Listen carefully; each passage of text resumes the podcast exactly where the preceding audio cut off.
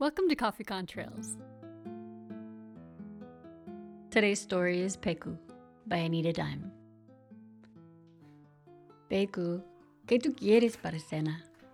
asked Pablo as he sorted Tupperware from left to right within the fridge, grouping things as he planned for tomorrow's lunch and dinner. I turned the corner and leaned against the kitchen doorframe. I don't know.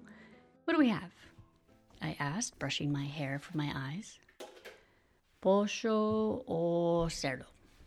The words tumbled over his shoulder. Pork, I guess. I hesitated. Hey, honey, it's Wednesday. At least I think it's Wednesday. I slid up beside him. He opened the door a bit wider as I wrapped my arms around him, both peering into the fridge, faces aglow. It's English Day. English Day? he asked. Remember? English Day?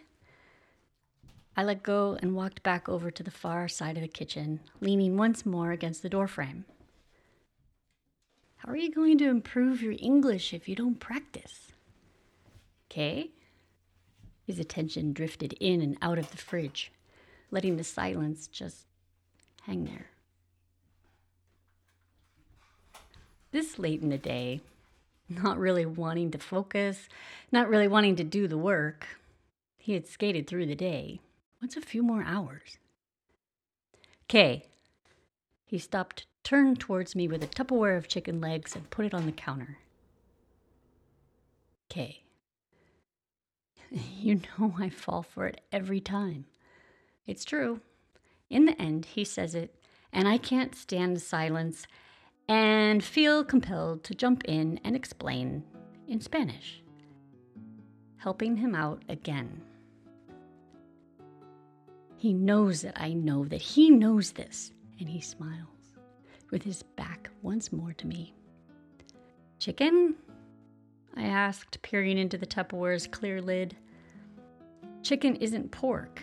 You know this, yes? Yes, but it's easier he responded, pulling two plates from the shelf.